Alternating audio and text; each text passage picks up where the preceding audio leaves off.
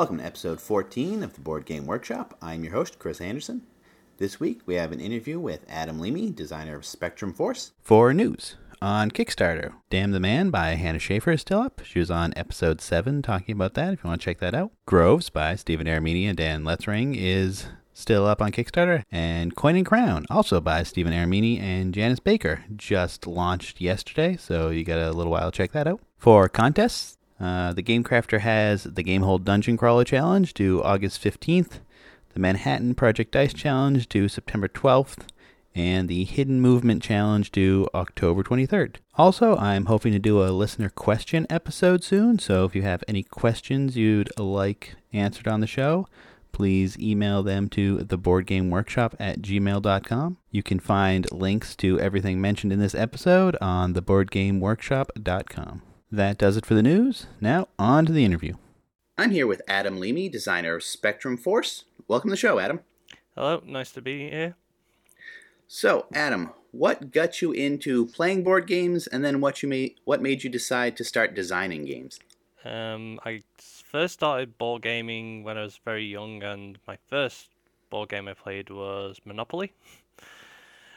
I got quite competitive with that. Um, I didn't seriously get into board gaming though until the last few years, and that's literally because I live in one of those places that doesn't have places for, for board gamers, so I had to go out my way to actually go play board games, like literally hour plus journeys, both ways. Yeah, that can be rough. Um, as for designing, I've I've been interested in designing a game for a while. Uh, and uh, while it seems a bit odd, um, last last year a good friend of mine passed away, and it made me think, well, do I want I want to do something with my life and have something, you know, I, I can go. I've done that. I've made this, you know, accomplish something. So rather than keep it as, oh, I'll get to that dream, maybe, I decided to actually pursue it properly. Your game, Spectrum Force, is this your first design? Yep, it is. so, what what was the initial inspiration for it? Um, I've been looking. I looked into a few games. Um, I, I tried to capture something from my childhood, something I personally enjoyed, because I wanted to be able to enjoy what I was producing. Um, I re- I quite fondly remembered Power Rangers from back when, and I looked into it, there wasn't any Power Ranger games that are currently in production. The only ones that are there are very old or just like Monopoly remakes. So why don't you describe how Spectrum Force works? What are the, the rules and mechanics and stuff? It's a cooperative game for two to five players. It's all based around cards with some dice rolling for um, basically battle systems. You know, most battle systems involve dice for a bit of luck. Um, it's taken multiple iterations to get to where it is, as is with most game designs. The main point of the game is the cooperative nature, where players can actually interact with each other by using what's called team attacks, and this allows players to combine their cards together and create a more powerful attack in quite a few um, cooperative games I've played, I noticed that it was very rare that players actually interacted with, with each other. It was usually just they do their own little thing towards whatever the common goal of the game was. But it's very rare that they were like would do something together per se. Yeah. If that makes sense. Yeah, it sounds neat. It um it reminds me a little bit of I know there's like several Ninja Turtle games now, but one of the new ones, I think from IDW, has a dice system where depending on how you set up your dice, or the person on each side of you gets to also use one of your dice on that end. So like planning how people use things, so it adds some of that teamwork. So that's it's really interesting. Yeah, that that's kind of what uh, what I'm doing. So it, it's more about combining the cards to get to create more powerful attack because not only do you increase the power of your allies' attack, each of the cards have special abilities that can stack together as well, and the special abilities are what makes each of the player characters unique. because I tried to make sure there wasn't too much crossover between each of the players, so each of them felt a bit different from each other. But at the same time, I also wanted them to feel balanced, because in quite a lot of the cooperative games, I'm going to mention Legendary here because that's one of my main sort of inspirations. Um, I noticed that you only, even though you have 30 plus heroes, you tend to only use about what about eight of them at best. Mm-hmm. And this carries on with other games like um, oh god, Sentinels of the Multiverse, where you you have such a wide array of characters, but you only tend to use a very small number of those. And I was like, well, I'd rather just have quality rather than quantity. Yeah. Rather than have 50 plus characters and people only using about 10, I would rather just have the 10. Yeah. yeah. And it uh, it fits well with the Power Rangers inspiration, having the teamwork and only a couple of characters. So does each does each player have their own uh, character deck, or how does that work? Um, each player gets a character card, a weapon card, and then has their own set deck. Um, there's no deck building; it's just you grab your character cards and your deck, and you're good to go. Um, each character has a different character ability, and each deck plays slightly differently to the others. So one of them requires you to discard cards from your deck and gets more powerful if you have a large amount of cards in your discard pile. Another one focuses on getting more cards into your hand and discarding them for more power. Another one focuses on the better your dice roll, the better things you do. Another is a sort of combo player where where the successive cards get more powerful as time goes on. Um, and another one sort of generates these tokens which are used. So each of them feels slightly different, but also kind of similar because the way the battle system works is you just have a set number based on the attack. So if it's a small attack, it'd be two. If it's a bigger attack, it'd be four, and you add a d6 to that. So each of the players has has those kind of things. So each of the attacks are roughly equivalent to each other, with the special abilities making them different and unique, but also mostly similar in terms of power. Anyway, because I wanted to make sure things were balanced, so players were I've been in so many games where like, well, I want to be this pl- this character because it's the best character, and that character is always the first to be picked. Yeah, balance balance is tough but important. So because it's a co-op game, you're fighting against the game. So how's yep. the how's the enemy system or AI work? Um, I use a AI deck, um, as it would be termed. The deck is based on the number of players. And what I mean by that is, so in a smaller player game, I wouldn't include some of the more powerful cards because obviously that would be a slight imbalance and in fa- in favor of the game. So certain cards are added the more players you get. The full deck is used in a five player game. So it's a 30 card deck. 15 cards are used for two players, and five cards are added for each player after that. So at the end, it'll be 30 cards.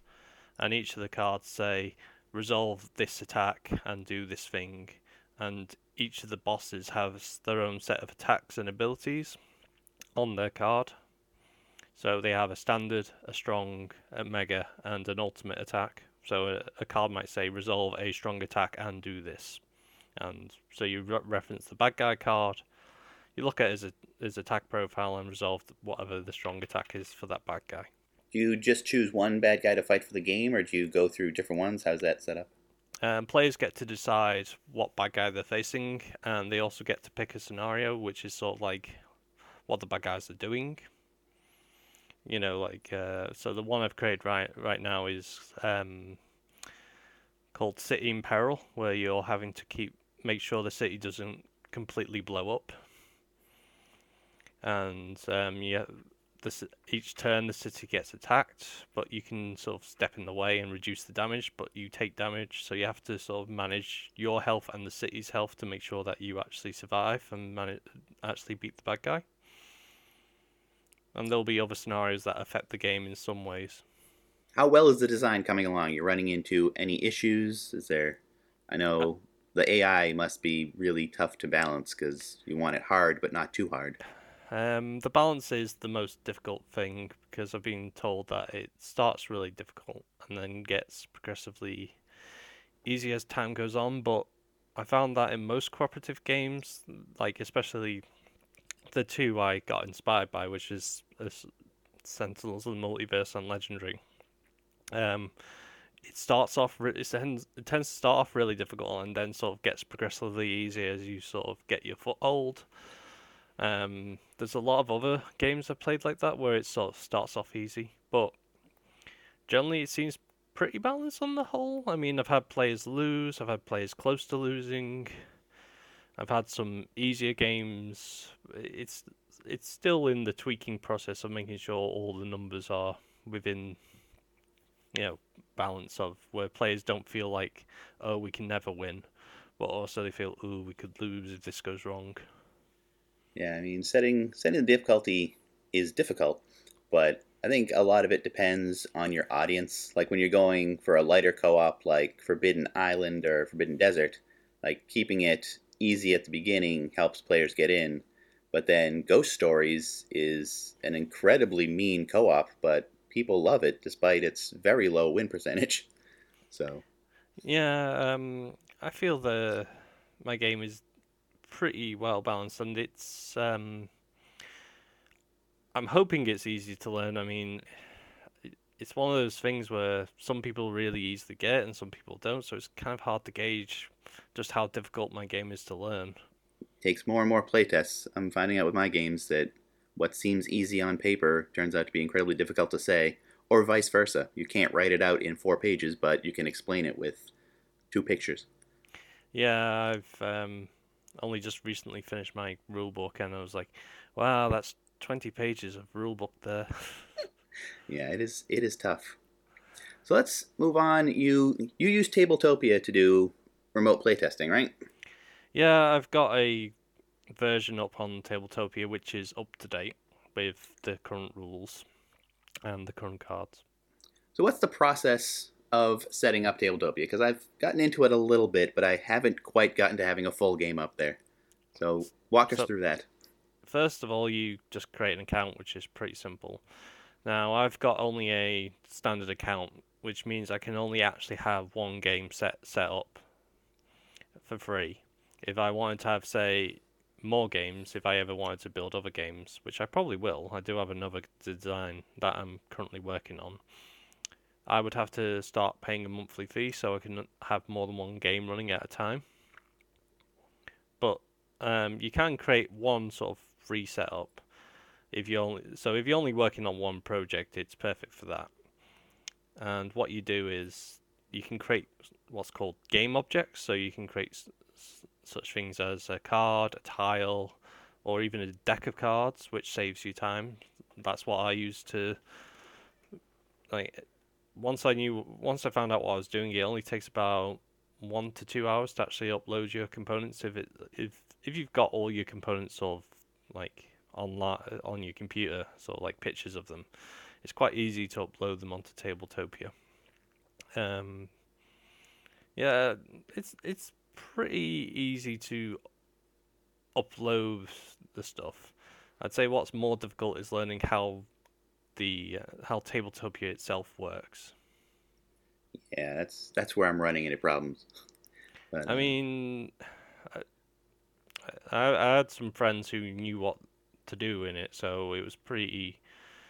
It wasn't too much of a learning curve for me, but it's not that difficult. It's mostly learning what buttons do what, um, how to select multiple items, and that kind of stuff. I mean, it does have inbuilt tutorials to show you what you need to do, and there's plenty of people online who would probably help because I, I, the number one thing I found is that the board gaming community is very helpful and you know quite approachable and nice to talk to. Oh, definitely. I know there's um it's a tabletop simulator tabletopia Facebook group I'm in, which is a wealth of knowledge that I just haven't had time to read. So I didn't even I didn't even know they existed. I mean, there's still there's still stuff I'm learning. Oh, that exists. I didn't know that. Yeah, it's it's constant with this community, which is great because there's always more stuff to learn and more people to help you. So, how do you how do you set up games on Tabletopia? Do you just talk to your friends? Do you go online and get strangers?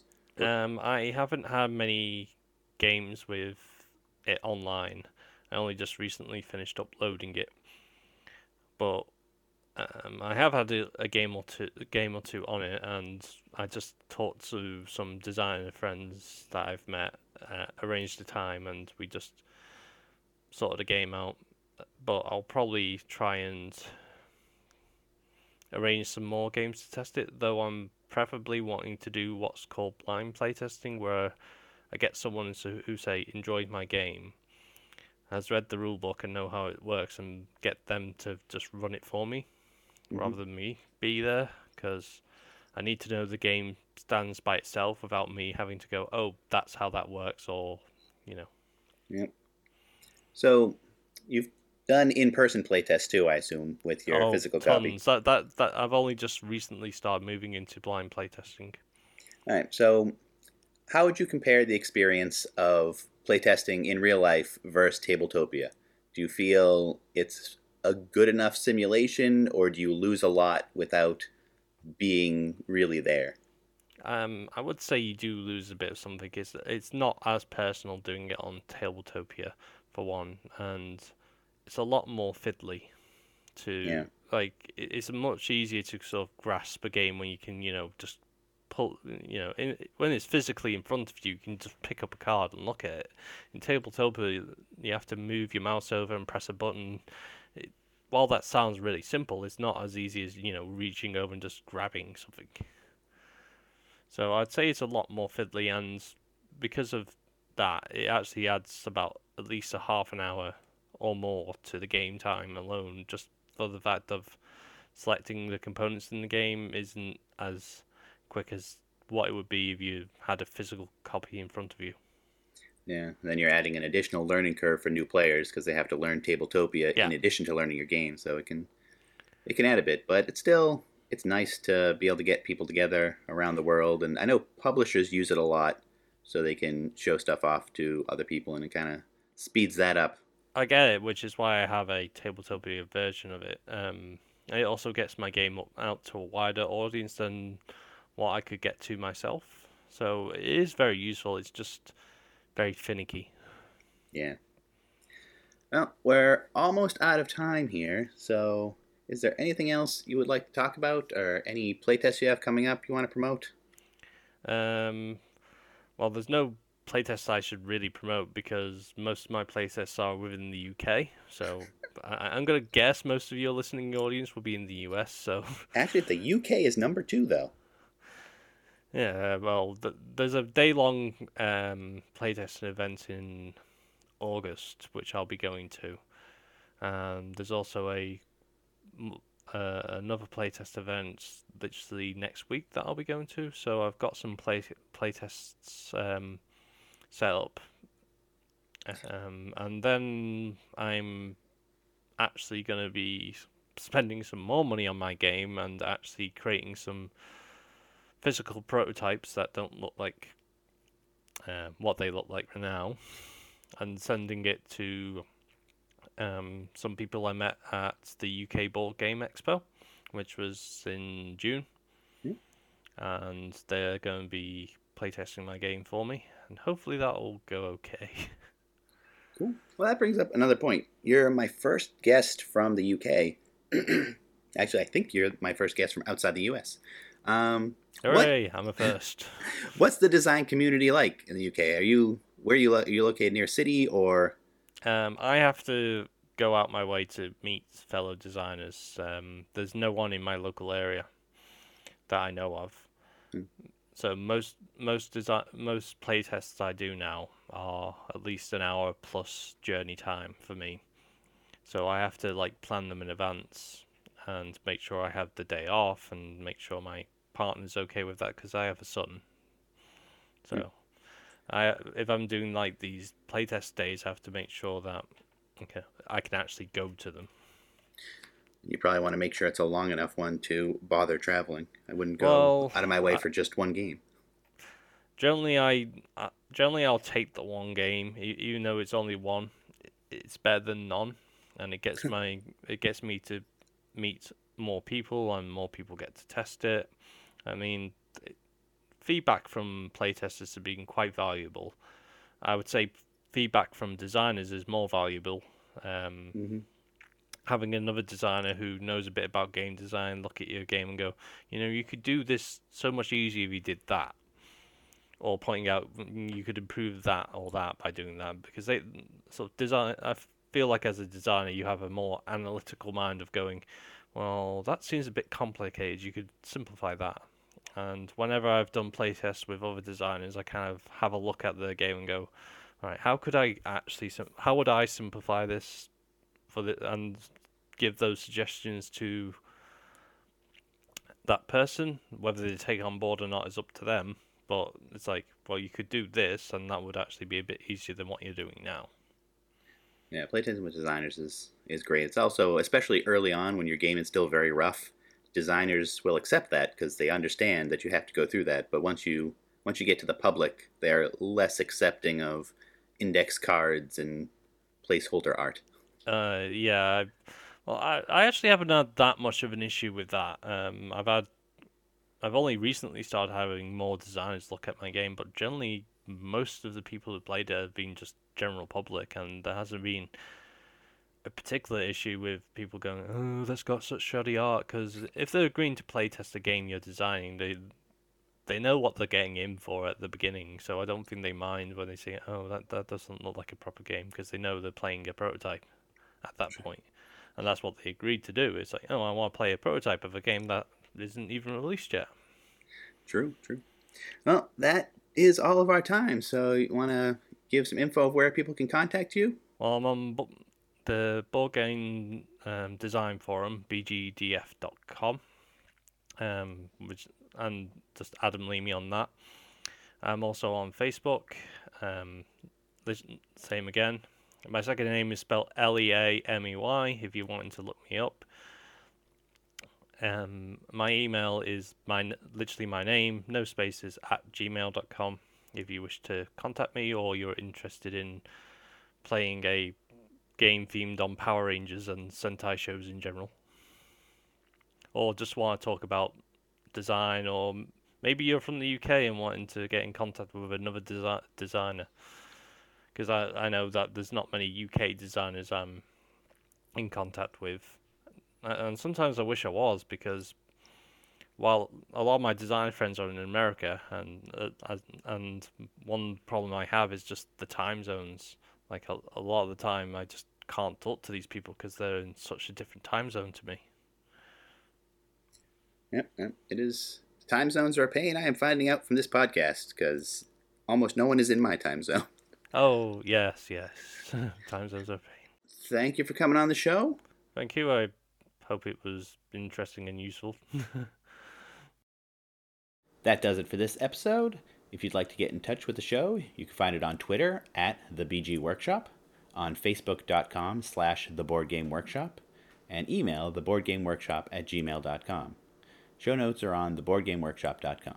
Thanks for listening.